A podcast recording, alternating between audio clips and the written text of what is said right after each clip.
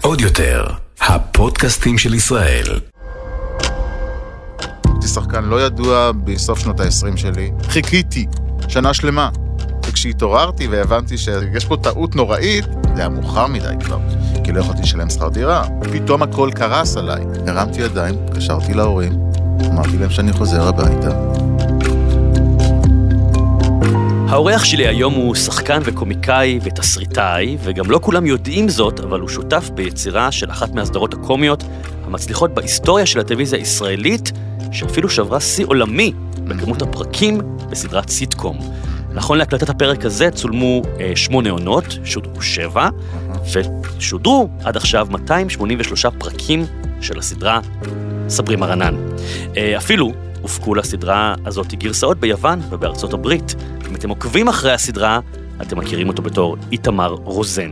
ואם במקרה לא נחשפתם לסברי מרנן, אז אתם בטח מכירים אותו בתור גרי המבורגרי, אהלן. מהסדרה הפיג'מות, וכל סדרות הבת שיצאו ממנה בעשור הקודם. בימים אלו הוא משחק בתיאטרון העברי בקומדיה "אני פה בגלל אשתי", ומכיוון שגם אני משחק שם, אנחנו חולקים את אותו חדר הלבשה. אה, זאת סיבה מעולה אה, לשוחח על מה שהגשים, אבל בעיקר אילו חלומות מסתתרים ברשימת החלומות שלו. שלום ליניב פולישוק. אהלן יובל אברמוביץ'. מה קורה? הכל בסדר, מה העניינים? טוב, אני אתחיל עם השאלה שאני שואל כמעט, לא כמעט, את כל מי שיושב בכיסא הזה. אה, ידעת שכל זה יקרה? שתהיה שחקן, שתהיה תסריטאי, שתהיה קומיקאי? כן.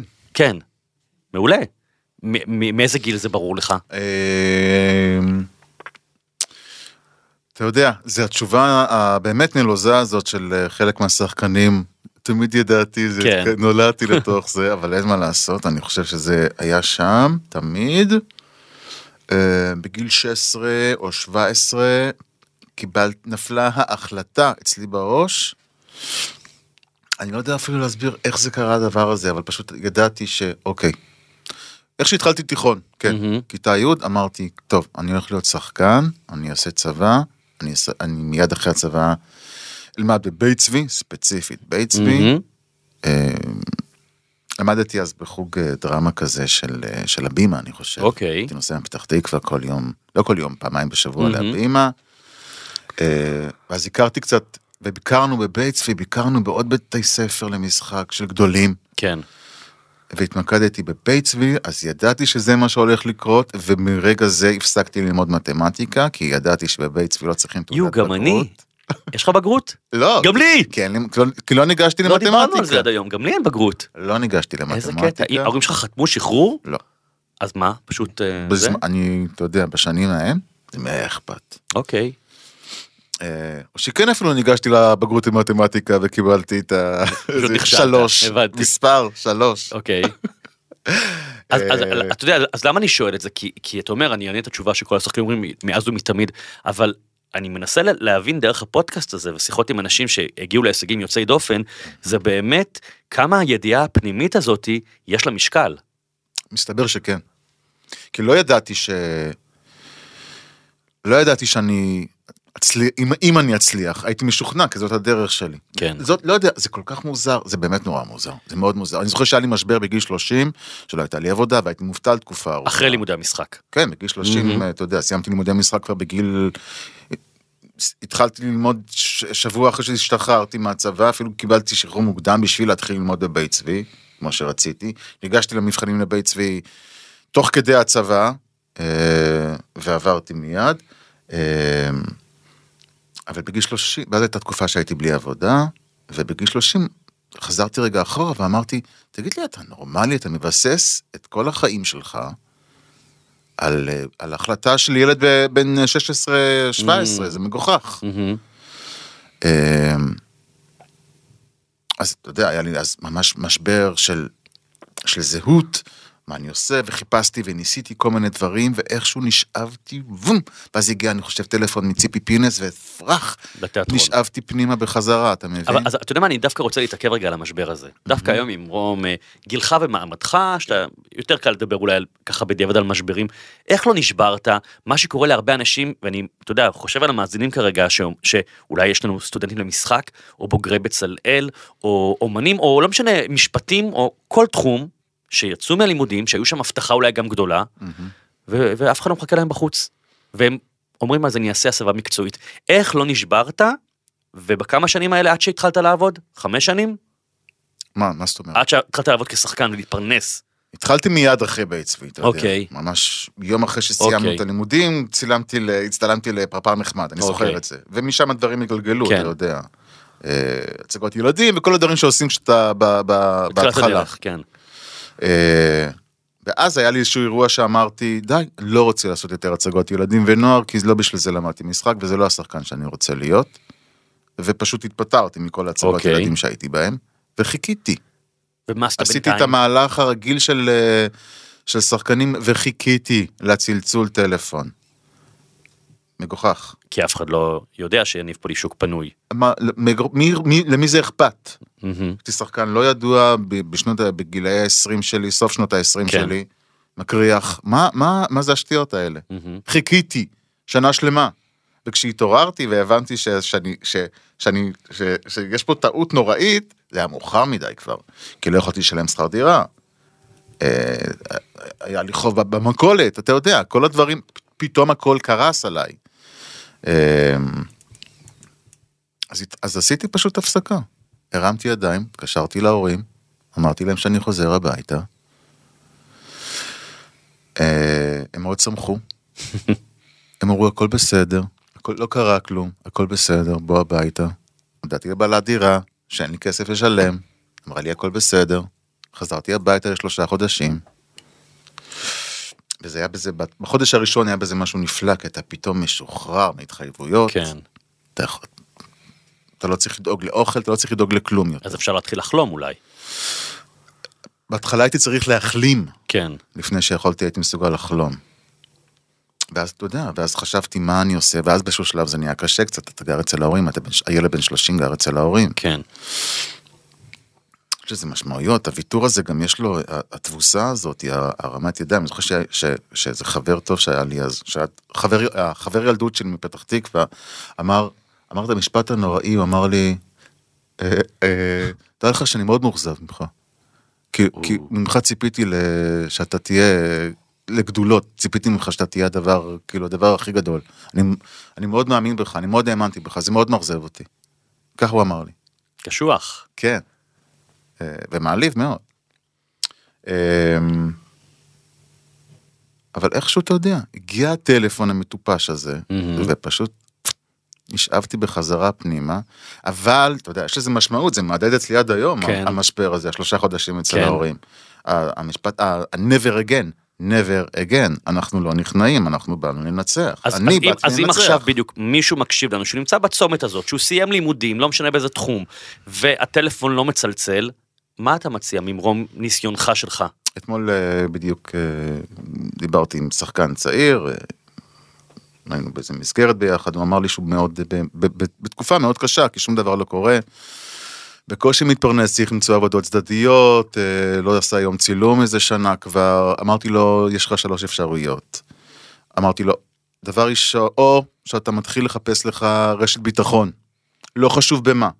לך תלמד משפטים, לך תלמד נגרות, זה לא מעניין אותי במה, שיהיה לך רשת ביטחון, שלא תצטרך לסמוך אך ורק על המקצוע הזה מהמם. שלנו. א', ב', טלפון, תתחיל לדחוף בכל הכוח, כנס עם הראש בקיר. טלפונים, כל הבימאים שאתה מכיר, אה, כל הסוכנות, המפיקים, וכמובן תכתוב, תכתוב, תכתוב, תכתוב, אני אומר את זה לכולם כל הזמן, תכתבו, תכתבו, תכתבו, לא חשוב מה, תכתבו עמוד דף ביום, תכתבו, כל- אני יודע שזה נורא קשה, גם לי קשה לעשות את זה לפעמים, כן. אבל כל הזמן, או היה לכם איזה משהו לראש, תכתבו, מה אכפת לכם? בסוף אולי יצא, אוקיי. אולי יצא מזה אז משהו. אם אני נותן כותרת למה שאמרת, עבודה צדדית עד שזה הופך לעבודה מרכזית, וטלפונים ומיילים, ולכתוב וליצור, בעצם תהיו אחראים, תיקחו אחריות, תהיו אקטיביים ל- לקריירה שלכם, לא לחכות, אתה יודע, גם גילה אלמגור, כן, בוא, באמת, גילה אלמגור, שאני מתכנן להביא אותה גם כן לשיחה פה, הרי באמת היא אחד הסיפורים הידועים על טלפון שלא לא, לא, לא התקשרו אליה שנים, והיא כבר הייתה גילה אלמגור, נכון. ואז היא יצרה את הקיץ של אביה, נכון. שמיתג אותה, וזהו, והיא גילה אלמגור. והדבר המצחיק הוא שאני נזכר שאתמול, וזה היה תוך כדי ריצה, כן, הבחור הזה ואני נפגשנו במסגרת אה, אימון, כן. קרוספיט. אז תוך כדי הריצת חימום, אז, אז הייתה השיחה הזאת. הדבר השלישי שאמרתי לו, זה אה, תישען אחורה. תישען אחורה, תאמין בעצמך, שהדברים יקרו לך. תודה. לא ריץ- לא סטרס. כן, פשוט תישען רגע אחורה, תנשום. מהמם. הכל בסדר. אבל אז נתתי לו את העצה ששמעתי ממך לא מזמן באחד הרילס שלך באינסטגרם כן. אני חושב. אמרתי לו אתה שיחקת לפני שנה צילמת תפקיד ראשי ענק בסרט קולנוע שעומד לצאת מתישהו. בבשורה על פי יהודה ספר של עמוס עוז עשו מזה סרט מדהים. ספר מדהים. אני לא יודע איך יצא הסרט זה לא משנה הוא התפקיד הראשי שם. אמרתי לו תתחיל כבר עכשיו. הוא אמר לי נרשמתי לחוג, לקורס אה, אה, רשתות חברתיות קידום עצמי. ב- כן, כן. אמרתי לו יופי מעולה תבנה כבר עכשיו לעצמך קהילה יפה.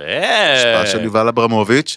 כדי שהסרט הזה יצא החוצה ולא משנה איך הוא יצא. יכול נכון. להיות שהסרט יצא לא טוב זה לא, לקהל מחכה. זה לא משנה אתה בתפקיד הראשי שתוכל שתהיה לך קהילה כבר מוכנה שתוכל לדחוף את זה לדחוף את זה לגמרי. תראו תראו. מה עשיתי. לגמרי. אז זו הזדמנות, תודה שהפנית לזה, לקורס שלי, שנקרא המשפיעים על איך בונים קהילה ברשת החברתית. כשביקשתי ממך אה, לעבוד על הרשימה של החלומות, שמיד נשמע אותה, כתבת לי הודעה מקדימה, אני מצטט, אני בעיקר חולם שיישאר ככה תמיד, אני מודע למזלי הטוב, ואני חי את חיי כמו שתמיד רציתי, חלמתי, ואני אסתפק בזה, סמיילי. נכון. והשאלה שככה, כשהסתכלתי על ההודעה המקדימה, אמרתי, אבל למה להסתפק בזה, סמיילי? תראה, אני אגיד לך ככה. אני מודע לעובדה שאני מאוד פריבילגי, מאוד, גם, ב, גם בתחום שלנו. מהמם. אני מתפרנס מאוד יפה מהעבודה שלי, חלק גדול מזה מעבר לכישרון ולעבודה, זה מזל שנפל כן. בחלקי, ואני מודע לזה, ואני אומר על זה תודה כל יום. אני, אני חייב, אני, אני, משהו אחד שאמרת עכשיו מרגיז אותי, אמרת, אני פריבילגי. מה זה אני פריבילגי? אתה לא נולדת להורים עשירים שמימנו אותך. ממש לא, עבדתי מאוד קשה בשביל להגיע לאן יפה, שהיום. אז למה, למה, כי הפריבילגי עושה קונוטציה שלילית. המקום שאני נמצא בו כרגע, כן. המקום שאני נמצא בו כרגע, לעומת שחקנים אחרים, הוא טוב יותר. הגעת אליו בזכות עבודה מאוד קשה. מאוד קשה, מאוד קשה. מאוד קשה. באמת מאוד קשה. בוא, אני, אני לא אוהב את המילה פריבילגי, זה, כי, כי אז, אתה יודע, מי משתמש בזה? Mm.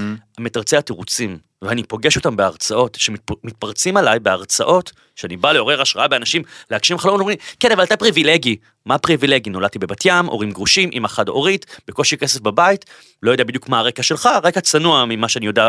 חד משמעית. אז אני אומר, בוא, בוא, בוא, בוא נפסיק לתת למתרצי תירוצים, להגיד, אה, אבל פולישוק הוא פר- פריבילג. אתה במקום טוב, בוא נסכם את זה ככה. כן, ש- שכמובן, גם שכמובן יכול להשתנות בכל רגע נתון. וגם היום אתה עובד קשה, בוא, מאוד אתה בן קשה. 54 עוד מעט, עוד נכון? מעט, כן. נוסע כל יום בוואן, אה, צפון, דרום, להצגות וזה, זה נכון. לא פשוט. לא, לא, איך, הזכרנו פה את גילה, איך היא אמרה פעם? מחטטים רגלינו. אנחנו נוסעים, ספציפית כרגע ביחד, אבל גם בנפרד, בכל הארץ, לעלות על במות בקריית שמונה, עם תפאורה, בלי תפאורה, זה זה זה. מחטטים רגלינו, כלומר, עושה את העבודה שלי. עובד מאוד קשה. וזה הרבה מעבר לזה, אני, אני הבנתי משהו שגם לגבי הדרך שלי, במחשבות, לג... אה, בהכנה לפודקאסט הזה. כן. חלק גדול מהעבודה זה, זה מערכות יחסים. אה, אה, ולפעמים אתה צריך להיות במערכות יחסים עם אנשים שהם פחות האנשים שהיית רוצה להיות איתם במערכות יחסים, אבל אתה יודע שזה חשוב שאתה צריך להיות עם האנשים האלה במערכות יחסים. אוקיי, אני לא נכנס לפרטים הקטנים של הסיפור הזה, הבנתי. אבל אתה יודע שאתה צריך להיות עם, ה, עם האנשים האלה במערכת יחסים טובה. אוקיי. ואתה לא רוצה להיות איתם יש במערכת לי יחסים פרק שלם, טובה. אני לא מבין על מה אתה מדבר, אבל אני אגיד, אני הקלטתי פרק שלם, שאני מפנה אותך לשמוע אותו, שנקרא להוציא את הרעל מחיינו. אנחנו לפעמים כרוכים או לבני משפחה, או, או לחילופין לפרטנרים בעבודה. אני, לא, בוא, לא כל שחקן שאיתך כל עוד איתנו- אתה יודע, כל עוד אתה יודע כן. מהו הרעל, איך הוא משפיע עליך, ואיך אתה מנטרל אותו, מהמם, הכל טוב. כל עוד אתה מודע לעובדה שאתה מורעל עכשיו. כן. כל עוד אתה מודע לזה, ואתה יודע מה, מה התרופת נגד, הכל בסדר. אבל מה קורה שאתה עובד עם קאסט שלא נעים לך שם? שלא קורה הרבה לשמחתנו, כי שחקנים אה, ברובם הם אנשים מקסימים. אני בן אדם שיודע לדבר עם כל בן אדם. אוקיי. שזאת, כל סוג. וזה מיומנות? פיתחת את זה? זה אני. אוקיי. אני יודע לדבר אה, אה, בשפה של כל בן אדם, ולא, ב... אני לא אומר את זה בקטע מתנשא. לא הבנתי. אני פשוט יודע למצוא, אני מאוד מאמין, תשמע, אני מאוד מאמין בטוב. אני מאמין בלחייך. אני מאמין בלפרגן. ולעשות טוב לבן אדם אחר. אז גם אם זה בן אדם, שזה לא הבן אדם שבאופן ישיר או טבעי, הייתי צוחק. בוחר. לא, כי להיות- אתה צעקת עליי בחזור עוד פעם. אני גם איש מאוד אסרטיבי כן. ואני גם מאוד יודע מה אני רוצה. אז למה צעקת עליי בחזרות? בעבודה, אל אל- אל תעצבן אותי. אבל אני לא הזמנתי. ויש פשוט- לי- ויש לי סף עצבים מאוד אני פשוט לא נמוך. הצלחתי להגיד את המשפט כמו שצריך. זאת לא סיבה לצעוק עליי. לא, הם צוחקים פה מאחורי הזכוכית, הוא צעק עליי בחזרה השנייה. הוא צודק, אני צעקתי עליו אה, מהחזרה השנייה. נכון. כי רציתי, ואמרתי לך כן. כל פעם אחרי הצעקות, נכון. הייתי יוצא אליך ומתנצל, נכון. אומר יובל זה לא אישי, נכון. זה לטובתך וזה לטובת ההצגה. אבל זה לא, זה לא, אני בסך הכל רוצה שזה יהיה יותר טוב, זה נכון. הכל. אבל זה לא אני, זה הייתי הטקסט. הטקסט לא היה גמור. אתה צודק, לא אתה משנה, לא ניכנס לזה עכשיו. בתנאים בלתי טוב, אפשריים. לא, אל תגיד את זה. אה, טוב, בוא, בוא. לא, אבל, אבל אני כן רוצה למרקר משהו שאמרת. אמרת, אני יודע לדבר עם כל אדם, יש לי אה, את היכולת הזאת, ואני חושב שזו מיומנות שאפשר לרכוש. כי באמת בחיים הם לא אידיאליים. אנחנו לא חיים בעולם ורוד, למרות שאני כן שואף לזה. יש לי גם פרק בפודקאסט שנקרא לחיות בסרט של וולט דיסני. אני מאוד מאמין בלהיות מוקפים בטוב, באנרגיות טובות, בית טוב וכולי וכולי. נכון. אמ, לפעמים אין ברירה, אתה עובד עם אנשים שלא בא לך, ואתה צריך לדעת לדבר עם כל אחד ולסנן אונליין את הרעל, כמו שאתה אומר. כן. זה מאוד חשוב. אה, בעבודה מהסוג שלנו, בעיקר כרגע, של אה, הוואנים, כי רוב העבודה שלנו להיכנס לוואן כן. ולנסוע. לנסוע שלוש שעות בשביל לעשות הצגה של שעה וחצי. קשה, קשה, אנשים ואז לא יודעים את זה. לוואן ולנסוע שוב שלוש שעות. אתה סגור עם קבוצה של אנשים. כן, עם, עם האווירה בוואן, בנסיעה קשה, זה בלתי אפשרי, זה חיים בלתי אפשריים. לגמרי. זה, אלו הם חיים בלתי אפשריים. כן. אה, ואת זה גם למדתי גם בדרך, כי אני חושב שהייתי, כשהייתי שחקן צעיר, אה, כשאני התחלתי, הדמות המיתולוגית שלי, גרי המבורגרי, מהמם. אה, באיזושהי צורה הייתה מבוססת עליי, על, על, על מרירות, מיזנטרופיה מאוד קשה, שנאת אדם. אה, והאמנתי בזה באמונה שלמה, בצורת חיים אוקיי. הזאת, של שנאת אדם. כן. של חוסר סבלנות מוחלט לכל אדם חוץ, מאשר- חוץ ממך. ועוד איזה בן אדם או שתיים שהם מיזנטרופים כמוך. כן. ואז אנחנו יכולים לשנוא את כולם ביחד. כן. תוציאו לי את זה בתור אה, לטיקטוק, כן? תודה. אני פשוט האמנתי, זה פשוט היה מצחיק אותי, זה היה משעשע אותי, והאמנתי שככה צריך להיות, כי כולם... אתה מבין, אני בן אדם עם, עם שני צדדים מאוד אה, מנוגדים, של מצד אחד יש לי תסמונת מתחזה, אני לא ראוי להיות פה, אני, מה פתאום, מי אני שיראיינו אותי לפודקאסט כן. מצד אחד, מצד שני, יש בי אה, תחושת עליונות של אני טוב יותר מכולם. אה, אז אני רוצה להאמין שאיפשהו הצלחתי למצוא את האמצע של שני מהמם. הדברים האלה, ב- אוקיי. להיות באופן בריא, אבל אני מודע לזה. אוקיי. אמ, אבל אז כשהייתי צעיר הייתי, מש... היה, לי, היה לי רגע של אה, תחושת עליונות מטופשת שכזאת. ואז בוואנים הייתי, לא היה, לי, לא היה לי סבלנות לאף אחד ולשום דבר. הייתי באמת אומר את המשפט תעצור לי פה בצד. וואלה. באמצע כלום. אז- תעצור לי פה בבצד, אני מהאנשים האלה אני לא נשאר. יפה. אז למדת? למדת... למדתי. וזה חשוב, לא, באמת. מאוד חשוב. זה חשוב. אני חושב שלהצליח בחיים, אתה לא יכול להגשים חלומות לבד. אתה, אתה חלק מ... גם, אה, לא יודע, ביל גייטס, יש לו צוות, גם לי אגב יש צוות שעוטף אותי, ואנחנו עם אנשים עובדים, אנחנו לא בוואקום אה, בעולם הזה. אבל אני, אז אני רק עוד שאלה אחת, ואז נתקדם לרשימה שלך. כן. אני חוזר ל... אז אני חי חיים טובים כמו שרציתי, ואני אסתפק בזה. אני עדיין שואל למה להסתפק בזה? למה לא יותר אני לא מסתפק בזה. אני קם כל בוקר. באמת, אני... אני אגיד ש-80% מהבקרים שלי בבוקר, כשאני עושה את התרגילי יוגה אה, מתיחה שלי, שזה חלק מה... מהתהליך ההתעוררות שלי, כן. אני נופל ישר לכמה מתיחות יוגה מטופשות. אה, אה, אני קם עם תחושה של רצון, סליחה על המילה, לזיין את החיים. רוצה לטרוף, רוצה עוד, רוצה עוד.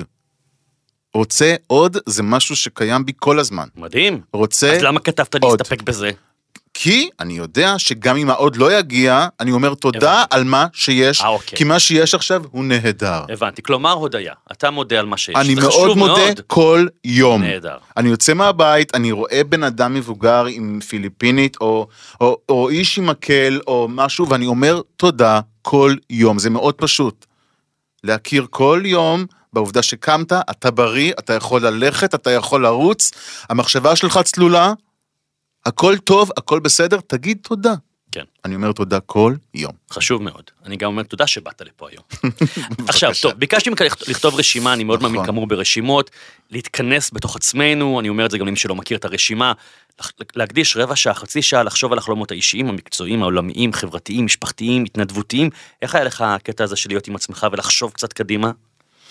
אה, קצת קשה כי החלומות שלי הם מאוד לא, אף פעם לא היו מאוד ספציפיים. אני רוצה לשחק את המלט, Mm. אני רוצה שיהיו לי מיליון, אני לא יודע, אתה, רצ... אני, אתה יודע, כמו שאמרתי לך, אני רוצה עוד, אני רוצה יותר. אוקיי. אה, ס- לתת לזה... אבל זה עוזר למיקוד, ל- כי כן כתבת לי דברים טובים נכון, יותר. נכון, אז, זה- אז זה באמת מאוד עוזר וזה מאוד מעניין. אז אני לא הקדשתי לזה אה, חצי שעה, כמו שאמרת, או עשר דקות בזה וזה, Mhm. אלא פשוט חשבתי על זה. אוקיי, אז בוא נעבור על חלק מהדברים. יאללה. רשמת, אני רוצה לעשות סטנדאפ בערך 50 דקות טובות. אז קודם כן. כל לא ידעתי שאתה עושה סטנדאפ. כן, התחלתי לפני, אה, אני חושב, משהו כמו חצי שנה, עליתי פעם ראשונה לחמש דקות. אה, כזה של ניסוי בערב של חומרים. במה פתוחה. מהמם. כן, ניסוי חומרים. איך היה? פתוחה. היה? זה תחוש... אני אגיד לך, אני אספר לך את הסיפור, כי בוא נגיד, זה במוצאי שבת של, של, של אותו שבוע שבו עשיתי את ה... עליתי לחמש דקות, עשיתי הופעה, עודד פז אה, אה, הרים מופע שנקרא עודד אה, והקסדות, שזה מופע על, לפיג'מות, על הפיג'מות, כל השירים של הפיג'מות כן. בעיבודים מדהים, מופע מדהים. עשינו הופעת, אה, הופעת הפיק, זה היה ב... חושב באנגר 11, וואו. מול אני לא יודע כמה אלפים של אנשים שלושת היו אלפים שם. בטח. כ- מפוצץ, כן, סולד כן. אאוט ברמה. הכי מטורפת שאפשר לדמיין. תשמע, כשאני נכנס לבמה בדברים האלה, הצרחות, אה, זה כמו, אתה יודע, אני, זה, זה לגמרי, אני מגביל את זה למופע רוק, זה פשוט אה, ה- ה- ה- האהבה והצרחות שאני מקבל מהקהל, ואני צועק להם סתמו, ורק הם צורכים יותר, כי זה גרי המבורגרים, אוהבים שגרי אומר להם סתמו, משהו כאילו מטורף. אבל כשאני עושה את, ה, את הקטע שלי שם, את הכמה דקות שאני על הבמה שם ואני יורד, זה באמת מאוד משמח וזה מאוד מרגש, אבל זה לא באמת מזיז לי. אני עושה את זה. אני עולה לבמה, ואני עושה את העבודה שלי. מהמם. אני, אני נותן להם את מה שצריך. יומיים אחרי זה עליתי מול, אני חושב שהיו בקהל 15 איש, באוזן השלישית. 20 איש, משהו כזה. אני לא זוכר, הרמת דפיקות, ההתרגשות, השקשוק, השיתוק, המחשבה שאני הולך לחטוף התקף לב, עגלי זיעה וכאלה? אתה, אתה לא מבין את רמת הסטרס שלא הייתה לי מאז בית צבי, הפעם הראשונה שאתה עולה לבמה, כן. בתחרות מונולוגים או משהו כזה. כן. אני לא, אני לא, אני לא האמנתי, זה פתאום, אתה אומר אני cool, אני cool, אני cool, אני cool, אני יודע מה אני רוצה לעשות, אני הכנתי קטע, אני מאוד מאמין בו, אני כותב, אני יודע מה לעשות, אני שחקן כבר ש- 30 שנה, הכל טוב. ואז חמש דקות לפני שאתה אמור לעלות, אתה פשוט, "אה, אתה לא, הפה יבש, לא- אין לך כלום, אתה, אתה לא יכול, ואני עולה לבמה, והיה בסדר, אבל זה לא היה בסטנדרט שלי, של, אתה יודע, לפני יומיים הופעתי מול שלושת אלפים איש, וכאילו, אתה יודע, תנו לי, וואו. וטרפתי. אז, אז הדבר הראשון שזה עשה לי כשירדתי, והבנתי את ה... כמה זה קשה, זה היה לי כמובן רצון, אני חייב לנצח את זה. Mm. חייב לנצח את זה. אין מצב שאני לא יכול לעמוד לבד ולעשות סטנדאפ ולא להרגיש בנוח על הבמה. זה לא הגיוני. חייב לנצח את זה. אז מאז עליתי עוד פעם. חמש דקות פה, עשר דקות שם, אתה יודע, ברמות האלה, ואז יצאתי להפסקה, כי הייתי עסוק, החיים התערבו והייתי עסוק בכל מיני דברים, כן. ואני בהפסקה. לפני, לפני שבוע מישהי שאני מכיר העלתה בסטורי שלה, אה, מארגנת ערב סטנדאפיסטים, יש לכם רעיונות עם שורה כזאת של מי שזרקו רעיונות. כן. אז עשיתי את הצעד הבאמת לא אופייני לי וכתבתי יניב פולישוק. התקשרה אליי מיד ואמרה לי כן בטח בקיצור יש לי תאריך לעשות לחזור ולעשות את זה שוב. מדהים. אז, אז יש. פה שני דברים שאני אני רוצה להוציא מתוך הדברים שאמרת. אחד, יזמת, למרות מרום מעמדך, כאילו, אתה יודע, אמרת, שלחת, כתבת לה. כן כן. מגניב, כאילו מישהו אחר אומר, לא, לא, אני כבר אה, סברי מרנן, אני כבר אה, גרי המבורגר, לא, לא, לא, אני, שיפנו אליי. פנית, כן, יזמת, בטח, יפה, בטח בטח. שיעור. ודבר שני אמרת, אני מנצח, ואני מאוד מתחבר לזה. אתה יודע, בדיוק לפני שהקלטנו את הפרק, אז הייתה לי ישיבה פה בעוד יותר עם המנכ"ל, דיברנו כל מיני דברים אסטרטגיים שקשורים לפודקאסט, ואמרתי לו, תקשיב, כי הוא אמר לי, אתה לא תתעייף, כי אני עכשיו מקליט מלא דברים, אמרתי לו, תראה, אני פה לנצח. הפודקאסט הזה יהיה מספר אחד, הוא כבר מספר חמש בהאזנות, בשבועיים כבוד. הוא יהיה מספר אחד, ולא לרגע, הוא יהיה שם דבר. כי כשאני עושה משהו, אני פה לנצח מול עצמי, לא מול העולם, לא, לא באמת מעניין אותי מה יגיד, אתה יודע. לא, לא, מתחבר? לחלוטין. לחלוטין. מתחבר. לחלוטין. זה מאוד קשה לי, זה הקהל, אה, אני לא בא מכלום, אני לא פנים לא מוכרות. הרבה פעמים הקהל שאני עולה מולו זה קהל שגדל עליי בגרי המבורגרי והציפיות שלו. ממני מאוד ספציפיות וזה מאוד קשה להיות אה, ענב, כאילו, אתה יודע, לבטל את האגו ולהגיד, אוקיי, ופישלתי ופישלתי ופישלתי, שלא תהיה טעות. זה לא שאני עולה ואני עושה עבודה טובה, אני, כן.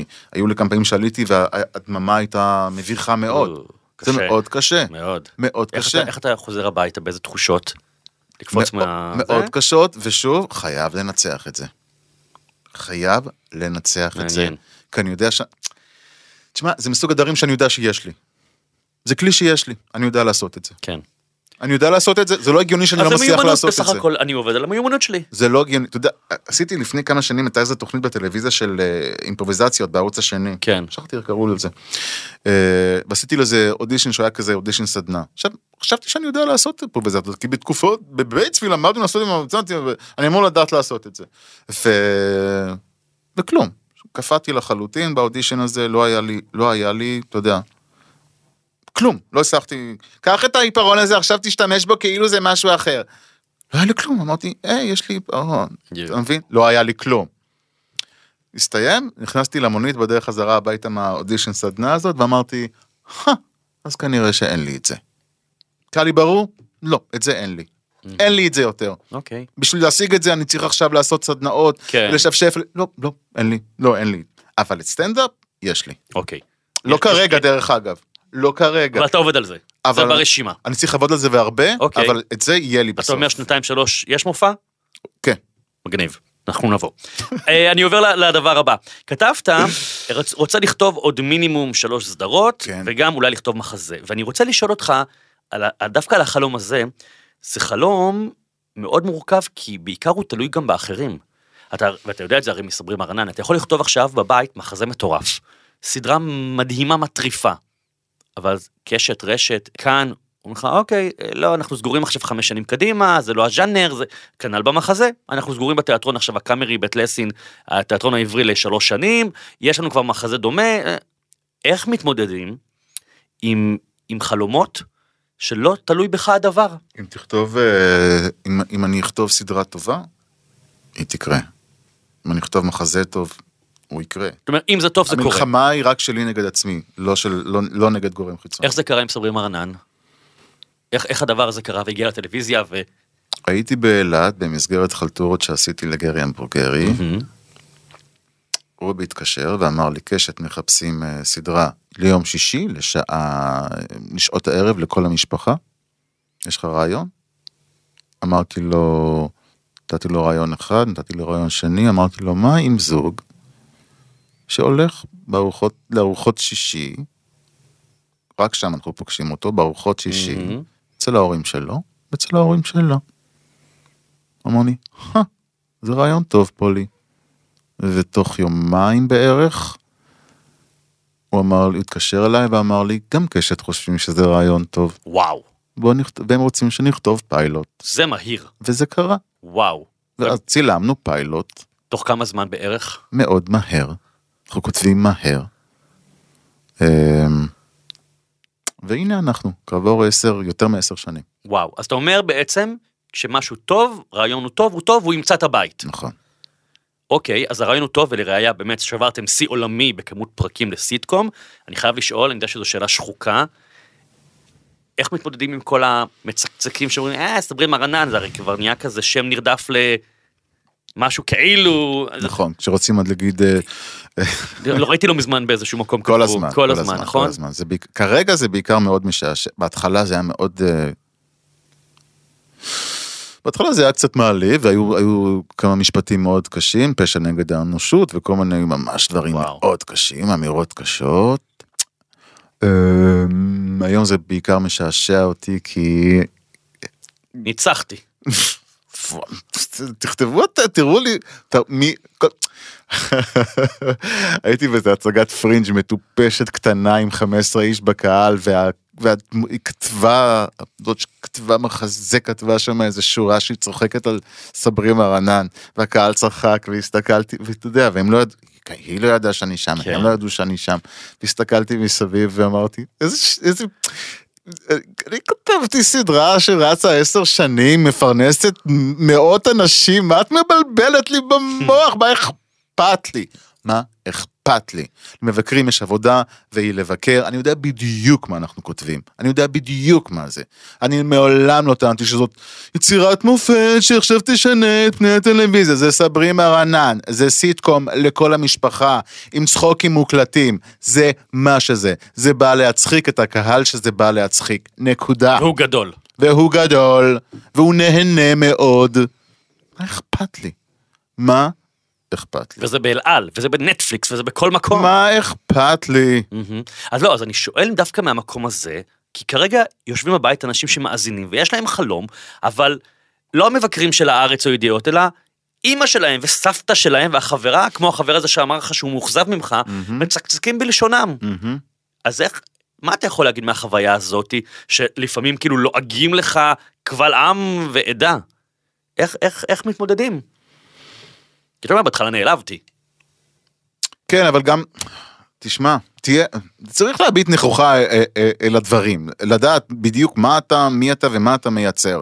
כל עוד אתה יודע את זה ומה האמת, אז הכל בסדר. מהמם. הכל בסדר. בלי, לא, ולא במקום שאני אני משקר לעצמי ואומר לעצמי, לא, לא, זה כן טוב, זה כן טוב. אני יודע בדיוק מה כתבתי. כן. וחלק מהביקורות הן מוצדקות, והכל בסדר. וזה נכון, אבל מה לעשות שיש קהל שצורך את זה ורוצה את זה. וזה עובד. בדיוק, נהדר. זה הכל. אני לגמרי איתך. אני עובר לחלום הבא. רוצה לעשות פודקאסט? שמעתם חבר'ה? ה... הוא לא יודע בדיוק על מה, אה, אה, שיחות עם אומנים מכל הסוגים הם על המקורות שלהם. מה זה אומר? כי קודם כל אני יכול לתפור לך פה עם דרור, דרור נמצא במשרד, המנכ"ל? אנחנו ניכנס, נגיד שלום שלום, וזה נורא פשוט להגשים חלומות. כן. אה, אני מאוד אוהב פודקאסטים. מאז, אה, מאז היות, מאז שהם צצו. כן, כן, הוא ממליץ לי תמיד בחדר ההלבשה לפודקאסטים אני מאוד. אוהב, בעיקר של, אה, בעיקר מן הסתם של, של מתעסקים בקומיקאים ובתעשייה שלנו, כן. שחקנים. וזה תמיד מאוד מעניין אותי לשמוע סיפורי מקור, מאיפה התחלת, מה, למה ואיך, ואתה כן. יודע, ממש להתמקד בזה. אבל אין לי שום זווית עדיין, אני חושב שתהיה מספיק מעניינת, או חדשה, Mm. או מרעננת. מעבר לעובדה שזה מאוד מעניין אותי, אה, ואולי יום אחד אני גם אעשה את זה. אוקיי, קול יש לך לדבר. אני חושב על זה שאולי, אני חושב שבאחד החלומות שכתבתי לך זה העובדה שאני רוצה לעזור לשחקנים אה, צעירים. נכון, זה מופיע בהמשך.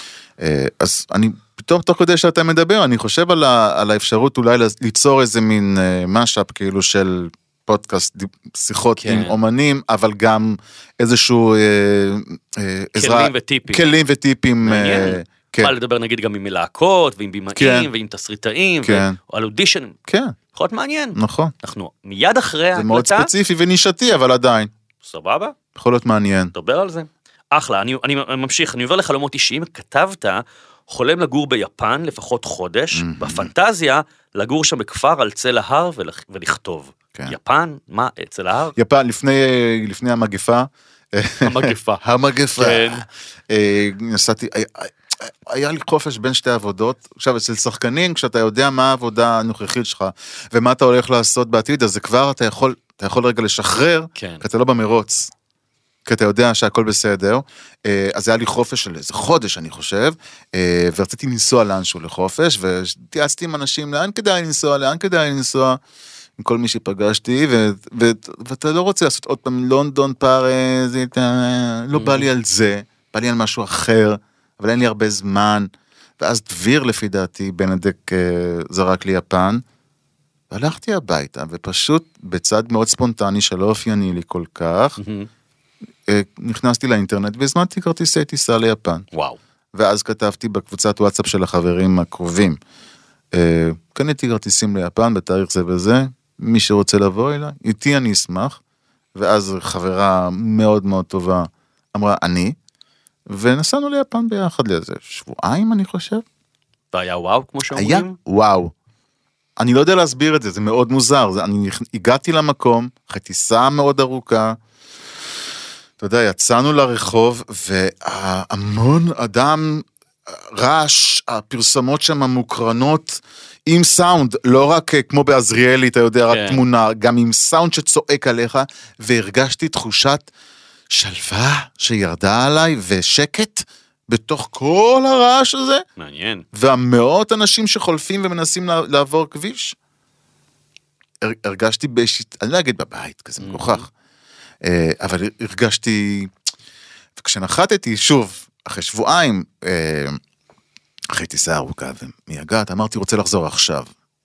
ואני יודע שאני חייב לחזור לשם. והמחשבה היא של אה, הפנטזיה, של, אתה יודע, לשבת ולכתוב, לארץ, אני מתכוון. כן. אה, באיזשהו מקום, לאו דווקא בטוקיו, זה, יש מספיק מקומות שם. במקום הזר הזה, זה כמעט כמו כוכב אחר. כן. מאוד, אה, מאוד, מאוד, אני אגב מאוד, מאוד מתחבר לה, להתנתקות הזאת לכתוב, אני, אני לא יודע אם דיברנו על זה, אבל אני את הספרים שלי כותב בחו"ל, אני נוסע שלוש. ארבע פעמים בשנה ליוון, אני עכשיו גם רכשתי שם דירה למטרה הזאתי. וואלה. כן, אני, אני 15 שנה טס ארבע פעמים בשנה ל- ליוון, עשרה ימים בכל פעם. אה, אומרים לי מוזה, אני אומר לא זה לא מוזה, לא, זה זה לא התנתקות, זה פשוט התנתקות, אין אבא אבא אבא, אין אה, להוריד את הכלב, אין להכין את החתול, אין כביסה, זה שקט, שקט, לבד עם עצמי, לפעמים באים חברים ואז בערבים אנחנו נפגשים לאכול, כי בוא יש גבול כמה אפשר לכתוב, אבל, אבל, אבל כשאתה נוסע, אתה יודע מה אתה הולך לכתוב. לגמרי, אני נוסע עם מתווה מאוד ברור, כן. ואני, פשוט צריך לשבת ולכתוב כן, אותו. אני מפצח את הסיפור לפני, ובחו"ל אני כותב, כותב, כותב, כותב, כותב. אחלה של דבר, גם קפריסין יוון הולך טוב מאוד, לא רק יפן. אני, אני אומר את זה, אבל מצד שני, לגבי החלום הספציפי שלי, של כן. יפן אה, לפחות חודש, זה לא חייב, זה לא חייב להיות באמת העניין של לעבוד ולכתוב שם, אלא יותר לחיות שם. כן. פשוט לא להיות, חייב לראות את זה, חייב לראות את זה, מה כן. זה פה, מה זה פה, אז- אלא פשוט להיות שם. תשמע, אבל תכלס, זה חלום מאוד בר, בר הגשמה. יודע, מה אבל, מונע אה, ממך? כרגע זה לא זמן. מה? אז אתה נותן אילוצים לתיאטרון, לספטמבר הבא, יש מצב שזה יקרה שנה הבאה. אבל, אבל, טוב. אבל, לא, זה לא מספיק טוב, אני רוצה שזה יקרה לך. אני חושב שזה יקרה, אני גם יודע באיזה חודש זה יקרה, שנה הבאה, הכל בסדר. מעולה. אוקיי, יפ, יופי, סבבה. לא, אני, אתה פה בכדי שאנחנו נעבוד על זה. כן, כן, במעבדה. אני, אני רוצה שזה יקרה, וזה יקרה כנראה שנה הבאה, ואני חושב שאני יודע מתי. מתי. אני רוצה שזה יקרה. יופי, אז תמסור אילוצים למי שצריך. טוב, בוא בסדר. נעבור לסעיף הבא, אני, אה, חלום אה, שהרבה אנשים יכולים להזדהות איתך, כתבת אני חולם לקנות דירה למגורים, מהמם. אבל בלי פשרות. אה, וגם שתהיה לי דירה עם מקלחת מפנקת. מקלחת זה הדבר, אני איש של מקלחות, לא איש של אמבטיות, מעולם לא הבנתי את הקונספט של אמבטיה. כמה אתה מתקלח ביום? לפחות שתיים, אה, בוקר לילה, אבל בדרך כלל שלוש. גם אני. בתקופת. בתקופת אה, עבודה, אה, הרבה יותר, כי כשאני תקוע, ואני תמיד עובד עם דדליין, כי אי אפשר אחרת לחיות, אה, וכשאני תקוע, אני נכנס למקלחת. פשוט מאוד. נכנס למקלחת, וזה מגיע. הפתרון. וואו. מוזר. אה, אה, אגב, זה, זה לא מוזר, כי אתה יודע שהרעיונות הכי גדולים בהיסטוריה נולדו ברגעים של שעמום. ארכימדס, חוק קציפה, איפה הוא גילה אותו? באמבטיה. ניוטון, נפל עליו תפוח מתחת לעץ. רגעי המנוחה וההתנתקות האלה, שירותים, אתה יודע שפרויקט הרשימה נולד לי במקלחת. כאילו, נפלה עליי קופסה אה, בחדר העבודה עם רשימות ישנות של חלומות ומחברות, נכנסתי להתקלח, אמרתי, היי, וואי, זה נושא לבלוג. היה אז בלוג. זה נושא לבלוג, לכולם יש חלומות. עשירים, עניים, ישראלים, אה, אפריקאים, וואו, מקלחת זה לא רק ניקיון, זה התנתקות. זה יפה. אז, אז אתה אומר, אני יכול לקנות דירה למגורים, אז אני מבין שעדיין לא קנית אותה. אין לי דירה, אני לא... אני חושב שגם כתוב לך באחד החלומות שלי האישיים להיות אמיץ. נכון. זה חלק מהעניין. אין לי אומץ ב, ב, ב, בדברים האלה, אני מאוד לא, אני לא מספיק אמיץ. אני לא מאלה שיגידו, טוב, אני אקנה עכשיו רבע דירה בשדרות, ואז אני אמכור אותה, ואז אני אתקדם לדירה אחרת. אני לא אנשים, אני לא מהאנשים האלה. אני, Mm. אם אני אקנה דירה, זאת תהיה הדירה שאני אגור בה. זו לא תהיה דירה להשקעה. אני לא, אני לא, אין לי יכולת להתמודד אני עם מבין זה. מה שאתה אומר, ואתה מבין שההחלטה הזאת, ואני אקדיש פרקים לדבר על נדל"ן, כי זה באמת אחד החלומות הגדולים, בטח בישראל, אנחנו אובססיביים לנדל"ן. אה, אגב, חלום מספר אחד זה להיות רזים וחטובים, משהו שהגשמת. כן, אבל זה לא, זה, זה, זה בר השגה, זה כל כך פשוט, אה, אוקיי. שזה מעצבן בתור, אותי אה, שזה לא קורה ל, לכולם. לכולם, כן. בתור אה, אה, אדם שהוא שמנמן לעיתים, זה תלוי בתקופות, אני, אני, ואני כל כך טוב, יש לי משמעת עצמית, 18 ספרים, אבל לא, לא, לא, עם- לא עם כושר, לא מצליח להתמיד, לצערי. איך עשית את זה? אה, במקרה הנוכחי, תראה, תמ- אני הייתי ילד שמנמן, מהמם. אז כמובן שיש לי בעיה של דימוי גוף, כמו אני חושב ל-90% ברור. מהאוכלוסייה, אה, גברים ונשים. אה, אז תמיד הייתי, ניסיתי לשמור, אה, מכון מקרה שבלה לה לה לה לה, אבל אז לפני, במסגרת משבר גיל החמישים שלי, בגיל כן. 48, גיליתי את הקרוספיט, ו, וזה שינה לי את החיים מקצה לקצה. וואי. גם מבחינת uh, מראה חיצוני, אבל זה, זה תוצר לוואי מבחינתי. כי כל מה, שאני, כל מה שדיברנו עד עכשיו, הרצון לצייר, לנצח ולטרוף את החיים, זה מבחינתי הקרוספיט. ה- הידיע, ההבנה, ההבנה המוחלטת שיש לך הרבה יותר מ-100% לתת. יש לך 120 ויש לך 180 גם, ואם תרצה גם 200 אחוז לתת. וחיפשת, עד שהגעת לדבר שהוא הדבר מבחינתך, חיפשת יוגה, פילאטיס, ריצה, או שישר הלכת לקרוספיט? לא, כמובן שעשיתי הכל מהכל תמיד. מעולה, לא, כי אני אומר את זה כי, כי אני חושב שזה גם פתרון להרבה אנשים שרוצים למצוא משהו שיעשה להם את זה טוב בכושר, לחפש את הדבר הזה, זאת אומרת לצאת למסע, לחפש אה, שיעור התנסות בקרוספיט, שיעור התנסות בזומבה, שיעור התנסות, עד שאתה מוצא את הדבר שהוא הדבר שלך. אני, המחשבה שעברה לי בראש, אה, שכן, אני מסכים איתך, המחשבה שעברה לי בראש תוך כדי הדיבור, שהדבר הזה, הדבר הזה תמיד מחכה לך איפשהו, אתה פשוט Mm. צריך למצוא אותו, Mm. צריך לצאת ולחפש. לשבת בבית על הספה, אתה יודע, לא, כן, זה כן, כיף, כן. דרך אגב, ואני גם עושה את זה, כן. ואני גם עושה את זה, ואני עושה את זה אז. כמה פעמים אתה עושה קרוספיט בשבוע? הרבה. מה זה הרבה? אם אני יכול שבע, אז יהיה שבע, או. בדרך כלל זה שש. וואו, אה. מרשים. אני, אני אוהב את זה ברמות מאוד קשות. אני יכול אגב להעיד שאני חולק איתו חדר, וכשהוא מתפשט אני יכול להעיד שאכן הקרוספיט משתלם. כן. כן? כן, אבל אני מודה שאין לי גם, אין לי שום רצון אה, אה, קוביות בבטן, זה לא משהו שמושך אותי. מהמם. אתה יודע, אני אחרי גיל 50, זה נראה לי מסוג הדברים שלא, לא צריך שיהיו לך אחרי גיל 50. סתם ככה זה נראה לי. אה, אפשר להשתיל היום. אני. אוהב פחמימות, מהמם. אז אני לא יכול, לפעמים, לא חשוב, נו. לא, זה לא, זה אה, תוצר הצלחת לוואי. להגשים את זה בענק, אני חושב. אני חוזר לדירה, אני, אני אמרתי שאני חושב שאת ה- אה, התפיסה, אני מבין מה, מה שאתה אומר, אה, אבל התפיסה שהיא של הרבה אנשים, אני אקנה את דירת החלומות, ואני לא אקנה את הרבע דירה בנתניה, ואז אני אשדרג את זה וזה, לא, לא, והשכר זה דירה. לא יקרה, זה כבר לא יקרה בחיים שלי.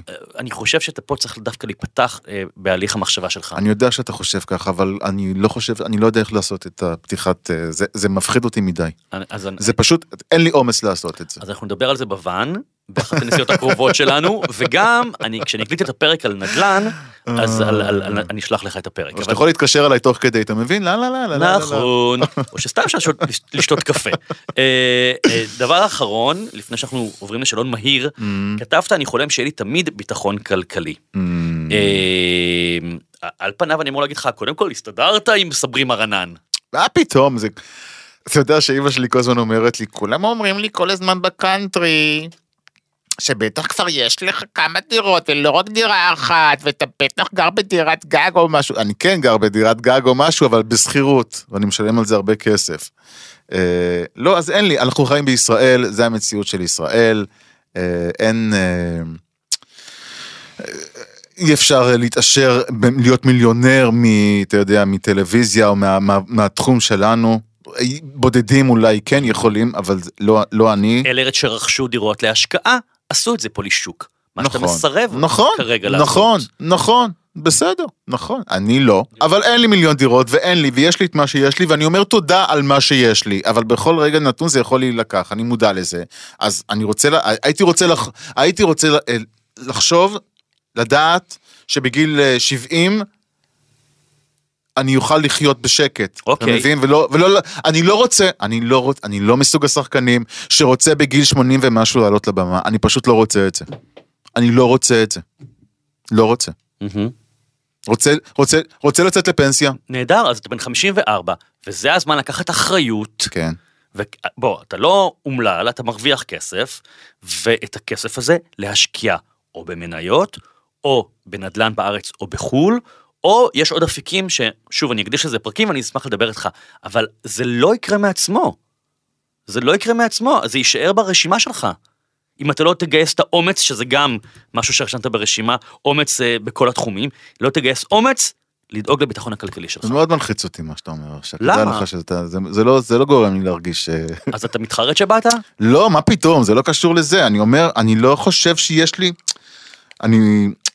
אני מאוד מנסה לשבור איזה תבנית שאני חושב שאתה יודע, קיבלתי מהבית מההורים. אבא שלי בן 85 ועדיין עובד עבודה אה, פיזית כל יום, כל יום, אה, מתוך איזושהי חרדה כלכלית שאם הוא לא יעבוד והוא מרוויח מעט מאוד כסף על העבודה הזאת, הוא עובד, הוא לוקח מכוניות לטסט, באמת, הוא בן 85, עוד הוא לא אמור לעשות את זה, אבל הוא חי בחרדה כלכלית שאם הוא לא יעשה את זה הוא לא יוכל לשרוד אה, כלכלית בחיים האלה. כן. זה לא נכון, הוא כמובן מאוד נגזים, אבל הוא לא יכול, אבל הוא לא יכול, ואתה לא רוצה להיות שם. לא רוצה להיות שם. אז תפעל.